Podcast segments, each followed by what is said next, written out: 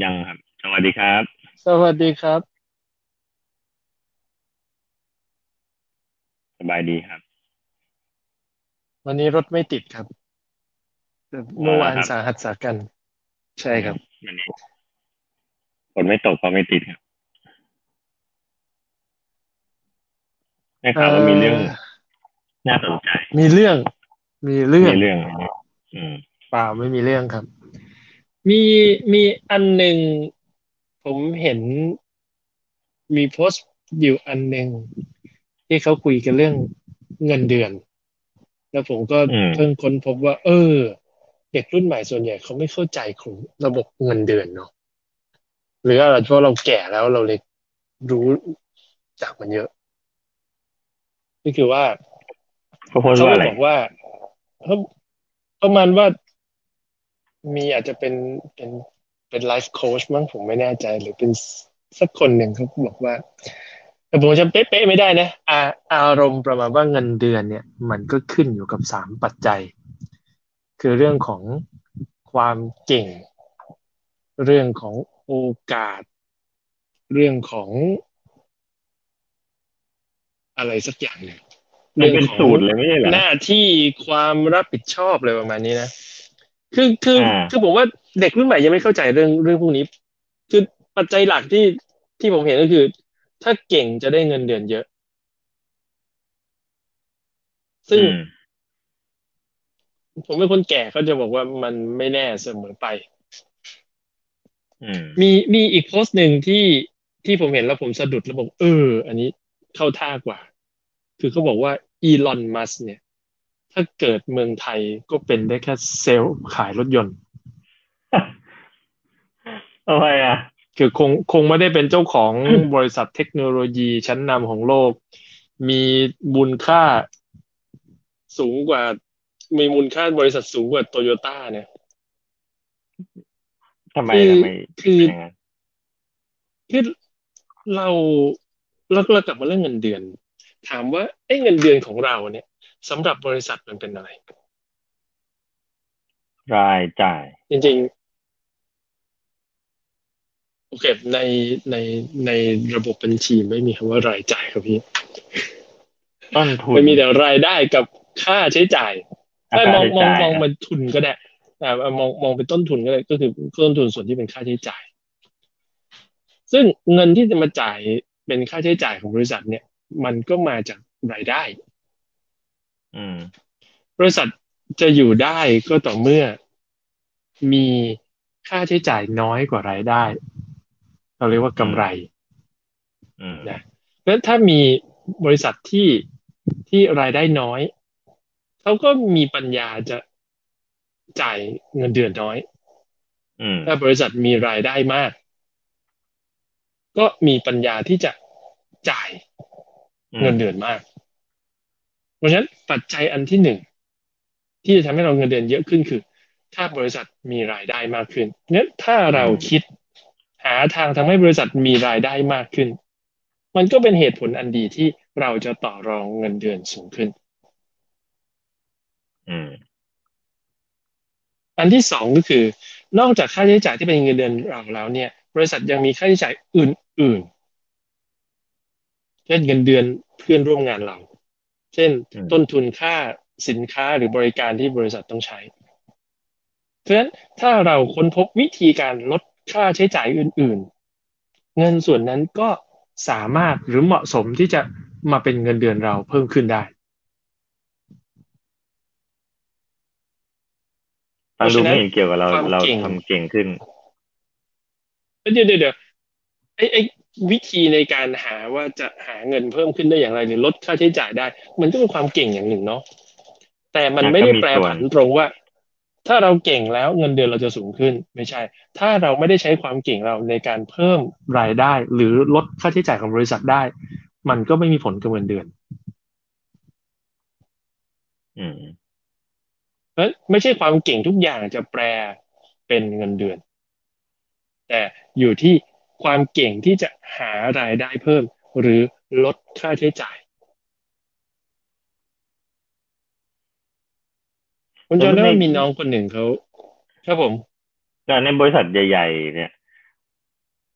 บางทีมันมองไม่เห็นภาพ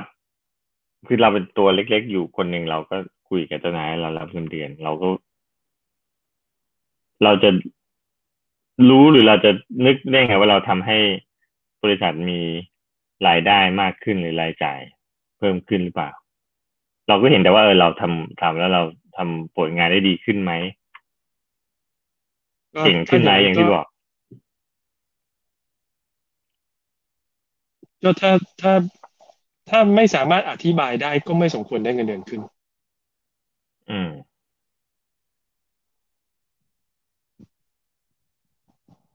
ผมผมจะเล่าว่ามีน้องคนหนึ่งเขาไปสมัครงานที่ทวิตเตอร์ แล้วเขามาเล่าให้ฟังจริงๆไม่ไม่ไม่ได้รู้จักเป็นการส่วนตัว มีมีคนเล่าต่อมาอีกทีหนึ่งก็บอกว่า เออก็มีมีคนไปถามเขาว่าแล้วทวิตเตอร์สัมภาษณ์ยังไงเขาบอกว่า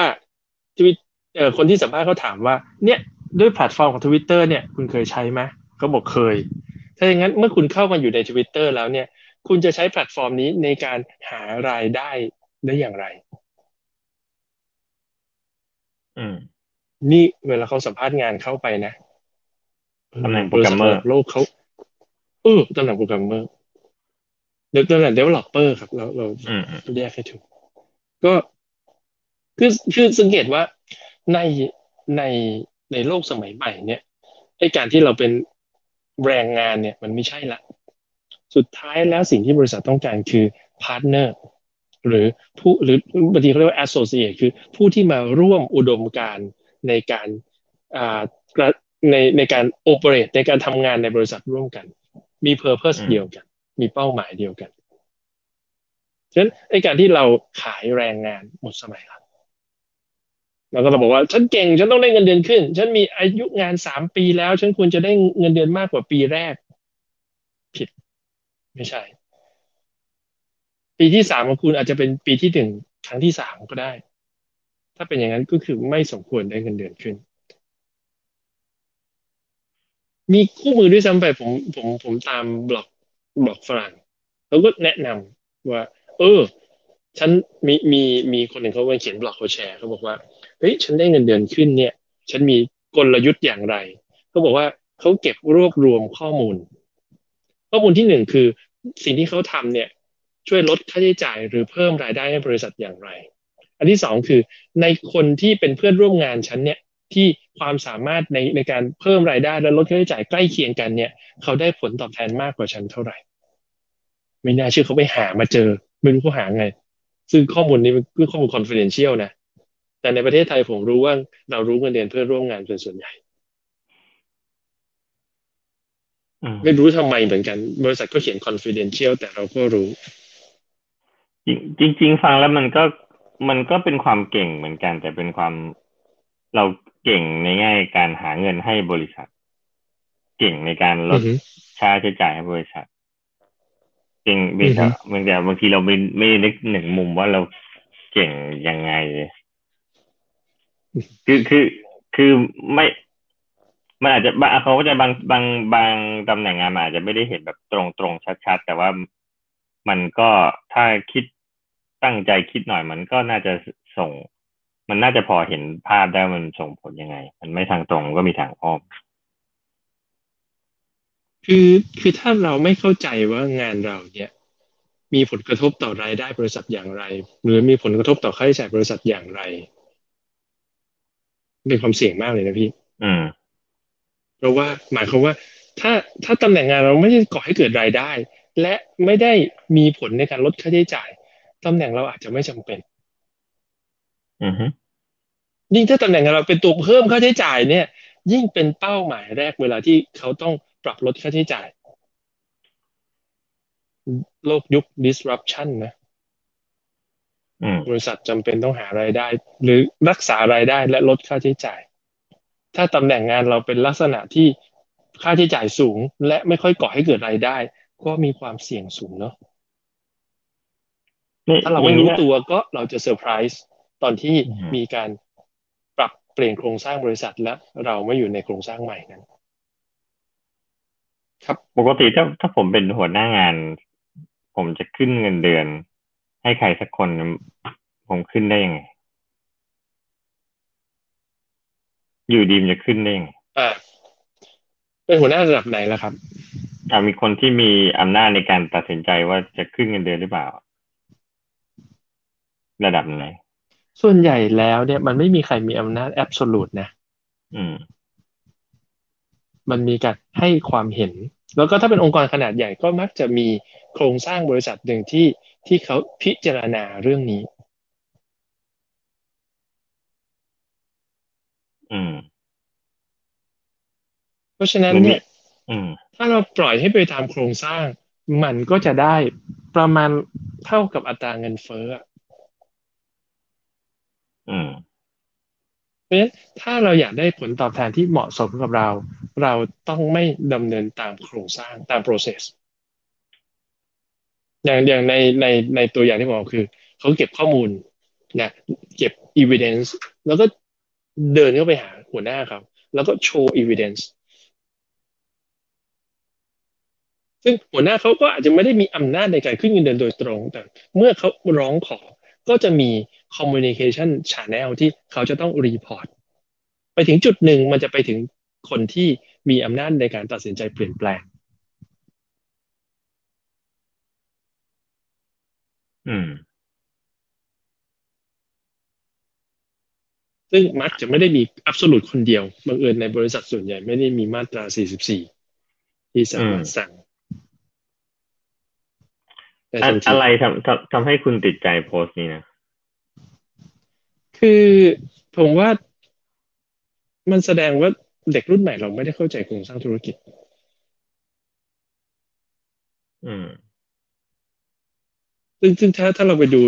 เด็กรุ่นใหม่ในจีน สิงคโปร์เวียดนามเรื่องพวกนี้เป็นเรื่องเบสิกมากเขาเข้าใจมันได้ง่ายอ้าวเหรอ คือถ้าพูดพูดถึงเด็กรุ่นอ่าผมอาจจะเป็นอาจจะเป็นอย่างที่คุณว่านะพูดพูดถึงเด็กรุ่นใหม่ผมมักจะได้ยินนี่คือเขาพูดกันว่าก็มักจะนิยมอยู่สั้นๆ แล้วก็กระโดดเพื่อให้ได้เงินเดือนขึ้นตึ๊ดตึ๊ดตึ๊ดตึ๊ดตึ๊ดเขาอาจจะไม่ได้สนใจเขาเงินเดือนไม่ขึ้นเขาก็ย้ายไปที่ใหม่ซึ่งเขาย้ายไปที่ใหม่ อืม ซึ่งซึ่งนั่นคือ inflation ในเงินเดือน โดยเฉพาะสายเทคโนโลยีในประเทศไทย ตอนนี้สาย Headhunter เนี่ยเขาเขาเริ่มคุยกันว่า แทนที่จะต้องมานั่งง้อเด็กไทยที่ที่ความสามารถไม่ค่อยเยอะนะ แต่ว่าเรียกค่าตัวแพงเขาเขาเริ่ม supplyอย่างสายเทคโนโลยีเนี่ย supply โปรแกรมเมอร์จากเวียดนามจากอินโดเข้ามา ซึ่งขยันขันแข็งคุยรู้เรื่องที่สำคัญคือเข้าใจ business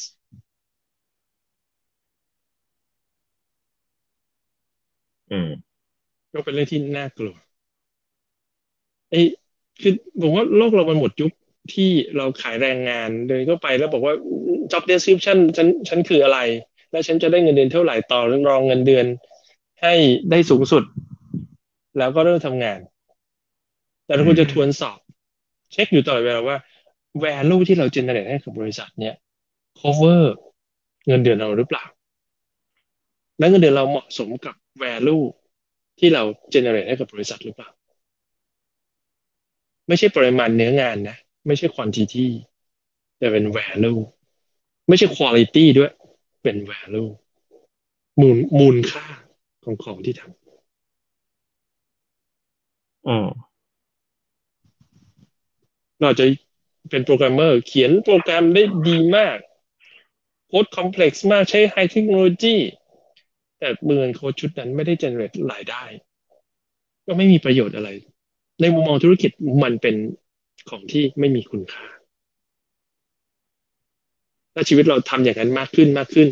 โอกาสเกิดเติบโตโอกาสที่รายได้มากขึ้นของเราก็น้อยลง อืม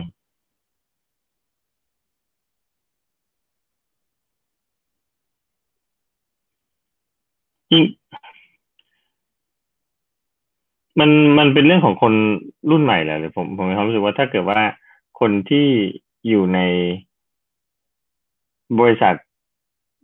ขนาดใหญ่หรือถ้าเขาห่างจากตลาดหรือห่างจากลูกค้า หรือไม่ได้ยูเกี่ยวข้องกับสายบริหารมากนะโอกาสที่เขาจะรับรู้เรื่องพวกนี้มันก็น้อยลงไปตามนั้นด้วยหรือเปล่าถ้าเด็กรุ่นใหม่แต่เขาทำสตาร์ทอัพก็เขาอยู่ในในกระแสเงินเขาเห็นเงินวิ่งเข้ามาเขาก็น่าจะรับรู้เรื่องพวกนี้ ปะปะผมผมไม่ได้ตีกลุ่มว่าเด็กรุ่นใหม่ทุกคนไม่เข้าใจ แล้วผมไม่ได้ตีกลุ่มว่าคนรุ่นเก่าทุกคนเข้าใจ มันก็มีอืมเด็กรุ่นใหม่ที่เขาเข้าใจ และคนรุ่นเก่าที่ไม่เข้าใจ แต่ผมไม่ค่อยห่วงคนรุ่นเก่าเพราะว่าหนึ่งคือถ้าเกิดเขายังอยู่ในฟิลตำแหน่งเขาคงไม่น้อย แล้วเขาคงมีรายได้เพียงพอที่จะดำรงชีวิต อืม ไม่อย่างนั้นเขาคงเปลี่ยนอาชีพไปนานแล้ว แต่ผมอืมห่วงห่วงเด็กรุ่นใหม่ เพราะว่าในในสถานการณ์ที่ ที่เขายังยังตัวเล็กอยู่ เงินเดือนไม่ได้สูงมาก แล้วถ้าเขาไม่เข้าใจเรื่องนี้ การเติบโตในชีวิตเขาการวางแผนอนาคตของชีวิตเขาก็เป็นด้วยความยากลำบาก เด็กสมัยนี้ดำรงชีวิตได้ยากกว่าคนรุ่นเรานะครับพี่ ตอนเราอายุเท่าเขาตอนเราอายุยี่สิบห้าเราสบายกว่าเขานะ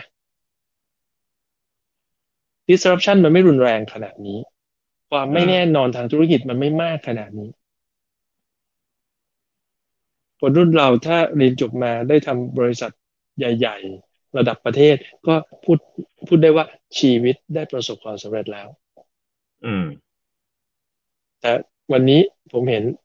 เด็กจบใหม่เข้าไปทำธนาคารขนาดใหญ่ รู้สึกไม่ปลอดภัย ไม่รู้จะเกิดอืมการเปลี่ยนแปลงเมื่อไหร่อืมนี่คือความยาก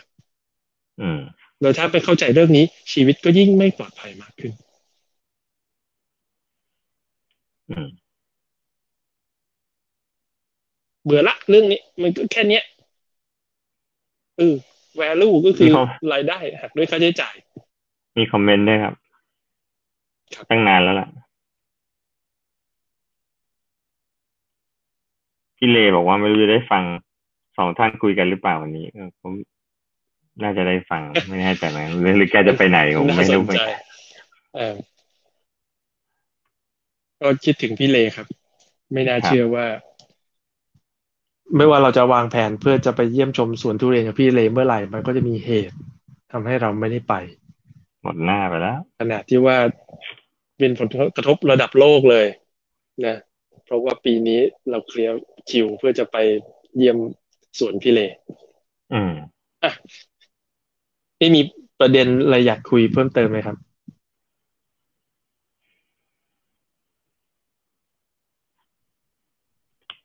เออ อาจจะเป็นคำถามนะว่าพอดีอันนี้ในช่วงที่กำลังจะจัดงานอาจารย์ใช่ไหมก็เราก็จัดงานอาจารย์มา มาหลายปีแล้วเจ็ดแปดปีปีที่เก้าแล้วก็มีงานอื่นนี่ก็เริ่มมีงานอื่นจัดขึ้นมา อาจจะลองถามว่าเอ๊ะสมัยนี้เขายังอยากไปงานแบบนี้กันอยู่หรอคนเขาอยากจะไปฟังอะไรกัน คุณคิดว่ายังไง คือผมก็ อาจารย์ยังก็คิดเออได้ได้จัดอีกแล้วปีนี้อีกอย่างยังคิดมันก็เหมือนเดิมไหมวะหรือเขาอยากจะยังอยากไปงานแบบนี้กันอยู่หรือเปล่าคือคือผมก็ไม่รู้คนอื่นเนาะผมก็ตอบได้แต่อืมตัวเองเนาะใช่ไหมอืม สมมุติว่า ผมเคยกินกะเพราไก่ไข่ดาว แล้วผมชอบ แล้วผมกินมาหลายปีแล้ว ผมก็คงเบื่อเนาะ แต่ก็ไม่ได้แปลว่าผมจะต้องเลิกกินมัน ถ้าให้กินทุกวันคงเบื่อ แต่ถ้านานๆกินที มันก็คงได้รสชาติ แล้วถ้ายิ่งชอบด้วยแล้ว มันก็รู้สึก อ่า เหมือนกับ เอ่อได้กลับไปมันมีอะไรนะบางทีเรารู้สึกว่าเออกลับไปสิบสี่อีกครั้งอะไรประมาณนี้ อืม เพราะฉะนั้นถ้าถ้าถ้าถามผมผมบอกว่าเฮ้ยจัดปีละครั้งเองนะนะทีหนึ่ง มันก็เหมือนกับไปเจอเพื่อนเก่าแล้วสมมติผมผมกลับไป ผมก็เจอหลาย ๆ คนหน้าใหม่บางคนแต่หลาย ๆ คนก็คือ เออ เป็นคนที่มาจอยอาจารย์ไทยแลนด์อาจารย์ทัวร์ตั้งแต่ปีแรกอืมๆรู้สึกว่า เออ กลับไปเหมือนเจอเพื่อน แล้วเหมือนไปอัปเดตชีวิตกันนั่นหลาย ๆ คนเนี่ย นอกจากงานสัมมนานี้ผมไม่เคยเจอเขาในในอืมชีวิตชีวิตจริงภาคอื่น ไม่ใช่ชีวิตจริงอืมอันนี้ก็ชีวิตจริงเหมือนกันเป็นเป็นชีวิตเรามีหลายภาคใช่ไหมก็คืออมเออภาคเนี้ย ได้เจอคนกลุ่มเนี้ยเออ มันก็ได้กลับไปกันเหมือนเลี้ยงรุ่นอืมก็พี่เรียนจบมาตั้งหลายปีแล้วก็เห็นยังจัดเลี้ยงรุ่นอยู่นี่ครับ ไม่อืมก็ก็มีก็มีเพื่อนใหม่ตั้งเยอะแยะก็ไปกินข้าวด้วยกัน แล้วทำไมต้องจัดเลี้ยงรุ่นอีกอะอืมเออใช่ไหมมันก็เป็นรสชาติอย่างหนึ่งแต่แต่อย่าไปจัดทุกวันก็พอ อืม พูดถึงเรื่องนี้ทำทำให้ผมผมแวบอีกเรื่องหนึ่งสมัยสมัยที่ผมเริ่มทำงานหลายสิบปีแล้วเนาะจังหวะนั้นเนี่ยมีผู้ใหญ่ท่านหนึ่งสอนผมว่าเฮ้ยการทำงานในองค์กรเนี่ย know who สำคัญกว่า know how เนี่ยอืมก็คือรู้ว่าทำงานอย่างไรเนี่ย มันแค่นั้น แต่การที่เรารู้จักคนการมีคอนเน็ชันกับคนการมี relationship กับคน จะทำให้การทำงานของเรามีประสิทธิภาพมากขึ้น แล้วก็ทำให้เราเติบโตได้มากขึ้นด้วย นี่นี่ไม่ใช่เรื่องคอร์รัปชันหรือว่าเรื่องใช้เส้นสายนะ มันเป็นเรื่องของการประสานงาน ถ้าเราไม่รู้จักกันเลยมันก็ประสานงานลำบาก ถ้าทำงานเข้าขากันแล้วก็มันก็ประสานงานกันง่ายแบบนั้นนะแต่แต่สิ่งที่ผมเห็นเทรนด์ยุคใหม่เนี่ย เด็กรุ่นใหม่ เขาไม่แคร์เรื่องโนฮูแล้ว คนรุ่นเก่าเนี่ยสมัยก่อนจะเติบโตก็ต้องอรู้จักผู้หลักผู้ใหญ่คนที่มีหน้าที่การงานมี Impact มี Influence นะแล้วเขารู้สึกว่าพอเขามาในจุดนั้น เขาก็อยากให้เด็กรุ่นใหม่มา make connection กับเขามาทำความรู้จักเขาแบบนั้นแบบมีสัมมาคารวะ แต่เด็กรุ่นใหม่เขาบอกว่า know who มันเก่าไปแล้ว โลกมันกว้างแล้วมันใหญ่เทคโนโลยีมันก้าวหน้า เกินกว่าที่จะใช้ connection ส่วนตัว เขากำลังคุยกันเรื่องโลกดิจิตอลและข้อมูลข่าวสารทรัพยากรมันมีมากจนล้นเหลือ สมัยก่อนเนี่ย สมมุติว่าที่ที่เราจัดสอนเนี่ยเราอยากได้อุปกรณ์ชิ้นหนึ่งที่มันแปลกๆ เช่นลูกเต๋าสมัยก่อนจะหาลูกเต๋าไม่ใช่เรื่องง่าย คิดแล้วคิดอีกจะไปร้านขายเครื่องกีฬาดี หรือไปร้านบอร์ดเกมดี กว่าจะได้มาสักชุดหนึ่งยากลำบาก เดี๋ยวนี้ เข้าแพลตฟอร์ม มีให้เลือกสี่ห้าแพลตฟอร์มเข้าไปมีทุกเจ้า ปัญหาคือจะเลือกแบบไหนดี เพราะฉะนั้นเนี่ย know who จบไปละ สมัยก่อนมีอาชีพ เอ่อยี่ปัวสาปัวที่เป็นคนคอยจัดหาส่งของ เดี๋ยวนี้อาชีพเหล่านั้นหยุดลำบากมาก เพราะเรื่องของ e-marketplace เข้าไปฝ่ายจัดซื้อทำงานง่ายมาก กดเข้าไปในเว็บไซต์ หาของมีตั้งแต่สากเบือยันเรือรบ ที่สำคัญอยู่ที่เราจะไปใช้ทำอะไร ใช้เพื่ออะไรเพราะฉะนั้นสิ่งที่เกิดขึ้นในในรุ่นทุกวันนี้คือ ความสิ่งสำคัญไม่ใช่ no who ละ เป็น no why เราต้องการไปทำไม เพราะถ้าเราเราพยายามหาทุกอย่างมันก็จะมีล้นเหลือเกินไป เกิดสิ่งที่เรียกว่า information explosion คือข้อมูลระเบิดใส่หน้าแล้วเราก็ไปตอบไม่ได้นั้น หัวใจสำคัญที่ผมเห็นเด็กรุ่นใหม่เขาพัฒนาคือ เขาไม่แคร์และ know who เขาไม่สนใจว่าคนนี้อยู่ใน field มากี่ปีมีดีกรีอย่างไร เขาสนใจว่าแล้วอะไรที่เป็นประโยชน์อะไรที่จะทำให้ฉันก้าวหน้า ฉันเติบโตนั้นที่สำคัญอยู่ที่ purpose connection กับ relationship ต่างกัน สมัยก่อนเนี่ย สมมุติว่าพี่อยากจะได้ธูปสักห่อหนึ่งเพื่อมาไหว้พระที่บ้าน พี่ก็คงไปร้านในละแวกบ้าน ซึ่งคนขายเป็นคนที่พี่รู้จักดีพอไปถึงพี่อาจจะพูดคุยกับเขาให้เขาแนะนำว่าเออ แบบไหนดีกลิ่นเป็นยังไงบ้าง เขาอาจจะเอาหยิบมาจากหลังร้านที่เขาใช้ไหว้พระที่บ้านเขาออกมาเราบอกว่าเออเนี่ยใช้กลิ่นนี้กลิ่นกุหลาบหอมนะลองดมดูสิ แล้วเราก็ถามว่าเออราคาเท่าไหร่ อาจจะมีการบอกว่า เออ อันนี้ปกติขายอยู่สองร้อยนะ แต่นี่ลดให้พิเศษร้อยแปดสิบนี่คือการเชื่อม relationship การ know who ถ้าเกิดว่าเป็นคนที่เขาเรียกว่าขาจรเดินผ่านมาเจ้าของร้านอาจจะไม่แนะนำดีขนาดนี้ หรือไม่ได้ลดราคาให้ แต่ทุกวันนี้ถามว่าพี่ซื้อของผ่านช้อปปี้ลาซาด้าเจดี พี่รู้จักคนขายไหมครับ ไม่รู้ พี่ใส่ใจที่จะ make relationship กับคนขายไหมคนขายให้พี่ชื่ออะไร คนที่ operate ตัวออเดอร์พี่ชื่ออะไร คนที่มาส่งของให้ที่บ้านพี่ชื่ออะไร พี่ยังไม่รู้เลยครับ เราไม่ได้แคร์เรื่องนั้นละเราไม่แคร์เรื่อง relationship การ make connection ละเราแคร์เรื่องฉันจะเอาของนี้ไปทำอะไร สำหรับคนที่มี purpose ที่ไม่แข็งแรง no why น้อย ก็จะมีอาการของล้นบ้านแล้วไม่รู้ซื้อมาทำไม เห็นมันลดราคาก็ซื้อ ส่วนคนที่มีดิสซิ p ลินที่ดีในการซื้อแต่ละอย่างก็จะโฟกัสว่าฉันจะซื้อไปเพื่ออะไร แล้วฉันได้ประโยชน์อะไรจากมันบ้าง และเด็กรุ่นใหม่เข้าใจเรื่องนี้ แล้วเขาก็มีคอนเชียสในเรื่องเพอร์เพสสูงนี่ผมผมกลับรู้สึกว่า มันไม่ใช่ว่าไม่โน ไม่ได้ไม่สนใจโนฮูแต่ว่าความสนใจมันเปลี่ยน จะเรียกว่าอะไรอะ เปลี่ยนรูปแบบหรือเปลี่ยนรู้รู้จักอธิบายยังไง คือ คือแต่ก่อนเนี่ย มันเหมือน คุณต้องรู้จักคนนี้คุณถึงจะได้สิ่งนั้นเนี่ยมันมันมีกำแพงมันมีอะไรที่จะที่จะต้องทะลุผ่านเข้าไปไอ้ปัจจุบันเนี่ยไอ้กำแพงนี้มันหาย มันเข้าถึงอะไรได้ง่ายขึ้นตัวกลางมันหายไป แต่การที่จะอยู่ในสังคมหรืออาจจะง่ายจะทำธุรกิจเนี่ย มันก็ยังมีมุมของ know who อยู่ดีเพียงแต่ว่าไอ้ who เนี่ยมันคือ ผมไม่รู้จะจะจะอธิบายไงความรู้สึกตอนที่มาทำสตาร์ทอัพใหม่ใหม่ๆ ตอนนั้นคือ รู้สึกว่าไอ้เน็ตอ่าสนใจคำว่า network แล้วกันนะคือ network เนี่ย มันบิวขึ้นมาจากการที่คุณมีของอะ ก็คุณเก่งจริงคนก็อยากจะมารู้จักคุณ ถ้าคุณมีมีอะไรที่ในที่ที่ที่ที่ให้ประโยชน์เขาได้จะเป็นคำแนะนำหรือเป็นเป็นคนที่มีประสบการณ์ แล้วคนก็ network นี้มันก็ relationship มันก็ถูกบิวขึ้นมาในขณะที่ถ้าเป็นภาพเก่าผมมีความรู้สึกว่า ไม่รู้ value มันมีจริงหรือเปล่า แต่คุณต้องผ่านไอ้ connection นี้เข้าไปให้ได้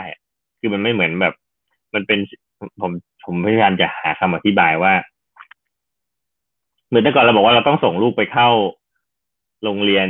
ดัง ๆ ไม่ใช่แต่ก่อนเดี๋ยวนี้ก็ทำโรงเรียนดังมหาลัยดีเพื่อไปซื้อ connection ซื้อสังเขายังโพสต์กันอยู่ทุกวันเนี่ยไปซื้อสังคมให้ลูก ถ้าอยู่คุณเอาตัวเองมาอยู่ใน network นี้คุณก็จะมี connection หรือว่า แต่มีผมผมมีความรู้สึกว่าอันนั้นมันคือสิ่งที่ มันเหมือนจะจะ static หรือยังไงมันมีอยู่แล้ว แต่ไอ connection สมัยใหม่เนี่ยมันเกิดจากการที่คุณสามารถสร้างขึ้นมาได้เองบิวขึ้นมาได้เองได้ง่ายขึ้นด้วย tool ที่มันมีด้วยด้วยตัวกลางมันหายไปมันทำให้ แต่มันยังมีอยู่ คุณก็ต้องต้อง know who อยู่ดีอะแต่ฮูเป็นฮูที่ไม่ใช่มีมีมาชั่วฟ้าดินสลายจะเบรกไปไม่ได้ พี่ลองลองลองเอาประโยคที่พี่พูดเมื่อกี้เนี่ย ไปลองคุยกับเด็กมปลาย อืม พี่คิดว่าเขาจะเข้าใจมันไหมหรือเขามองว่าพี่เป็นไดโนเสาร์เดินมาพูดอะไร เขาไม่เข้าใจหรอก ผมก็คิดคิดว่ามันไม่มีไม่ใช่ไม่ใช่ไม่ใช่ เขาไม่ได้ไม่เข้าใจเดี๋ยวเดี๋ยวสิ่งที่ผมผมผมพูดไม่ได้เป็นเรื่องของ understanding ผมพูดเรื่อง agreement เขาไม่เข้าอกเข้าใจหรอก เขาปฏิเสธมัน อืมเขาบอกว่านั่นคือสิ่งที่ที่คนรุ่นก่อนสร้างไว้ และมันไม่ใช่เรื่องดี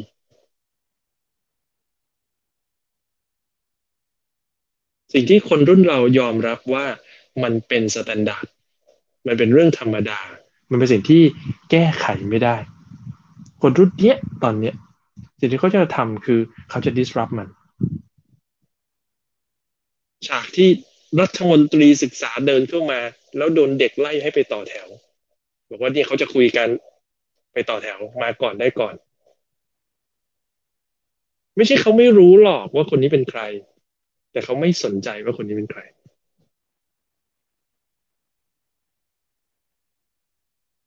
และสิ่งที่คนรุ่นเราจะทำคือ เราก็จะสั่งสอนเขาว่า พวกเธอจะต้องแคร์โนฮูนะ เพราะเป็นเรื่องสำคัญ แต่เจ้าของโลกในอนาคตเนี่ยเขาบอกว่าสิ่งนี้ไม่ใช่แวลูหรือค่านิยมที่เขาต้องการ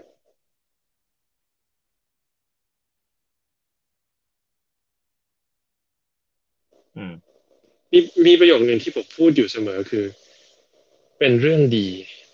ที่มนุษย์เราเนี่ย ทุกคนเกิดมาแล้วจะต้องตายปัญหาคือ ถ้า เจเนอเรชันใหม่ตอนนี้เขายึดถือ no why มากกว่า no who คนรุ่นเราสามารถกีดกันเขาแช่แข็งเขาบล็อกเขา แต่สักวันหนึ่งเมื่อเราตายแล้ว เขาก็คงจะเอาค่านิยมของเขาขึ้นมาเป็นกระแสหลัก แล้วตอนนั้นเราก็เราก็ทำอะไรไม่ได้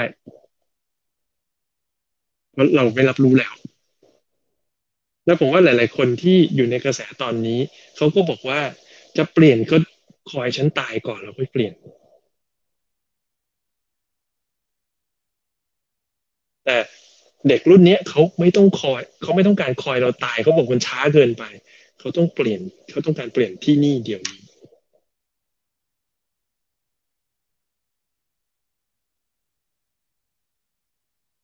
ปัญหาคือในโลกที่ ประชากรที่มีคุณภาพกำลังลดจำนวนลง ไปดูโครงสร้างก็ได้ เด็กมันน้อยกว่าผู้ใหญ่ และโลกมันคอนเน็กกันมากขึ้น เราจะเริ่มเห็นทรัพยากรชาติไหลออก เมื่อเราบังคับเขาว่า พวกเธอต้องรู้จักโนคูนะ และเขาไม่ต้องการเขาต้องการ know why เขาจะเริ่มไปหาสถานที่องค์กรที่ ที่ใส่ใจ know why ที่ที่มี purpose ผมเห็นบล็อกเกอร์บางคน อินเทอร์เน็ตไอดอลบางคน เริ่มไปทำงานต่างประเทศ แล้วก็โพสต์ชีวิตดีๆในต่างแดน และเขาจะเป็นไอดอลของเด็กรุ่นใหม่ที่กำลังเรียนมัธยมปลายอยู่ตอนนี้ หรือมหาลัยอยู่ตอนนี้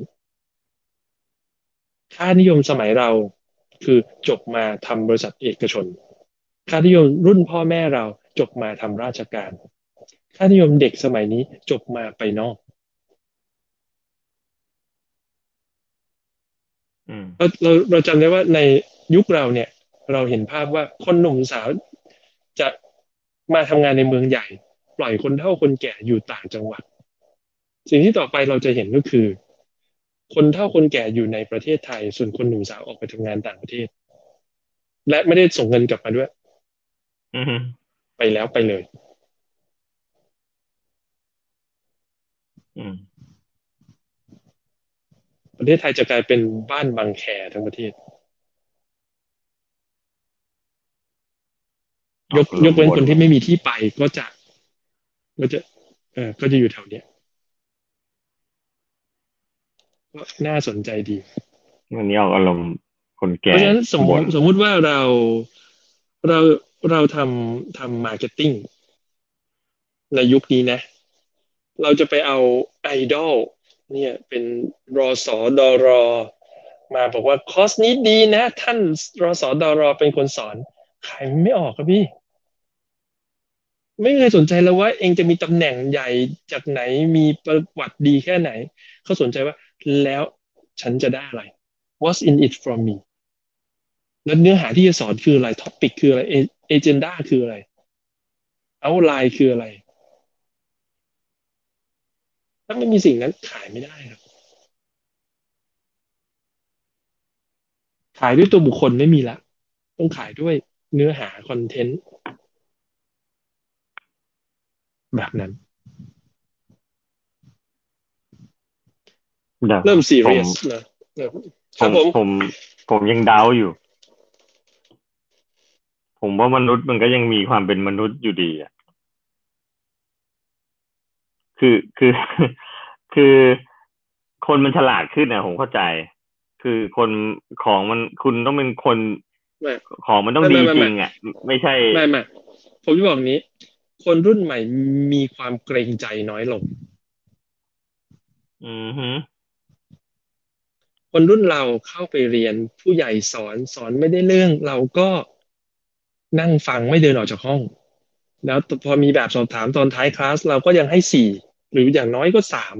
เต็มห้าแต่เด็กรุ่นนี้ฟังฟังไม่ใช่ เดินออกจากห้องเลย อืมของมันต้องของจริงไงของไม่จริงก็ขายยากอยู่ยากก็หลอกกินตังค์ไม่ได้แล้ว อะเพราะฉะนั้นเขาไม่ได้แคร์ว่า เอ่อพี่เป็นใครมาขายของ เขาแคร์ที่อืมของ อืม และเขาเขาเห็นประโยชน์ของมันหรือเปล่า แล้วก็ถามว่าทำไมฉันต้องซื้อของเธอด้วยทำไมฉันต้องมาฟังเธอด้วย เขาไม่แคร์ว่าคนขายคือใครนะเขาไม่นั่งเกรงใจกันนะอืม อืมเขาดูที่ของเขาดูที่วายเขาไม่ดูหู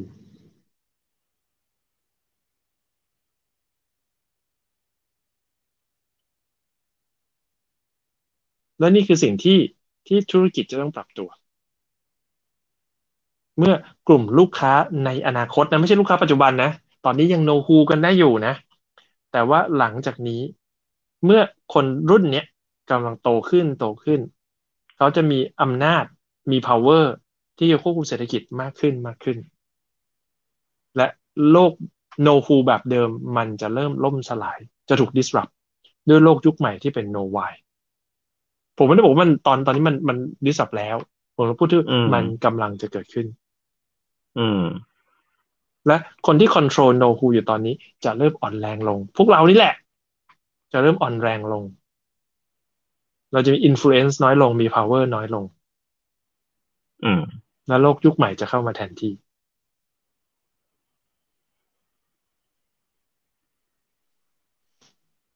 จบข่าวครับ จบเรื่องวันบนี้ทซีนะเรียสมากวันนี้ซีเรียสครับ โอเค จบก็จบครับ สวัสดีครับพอถึงวันนั้นเราจะตายก่อน สวัสดีครับ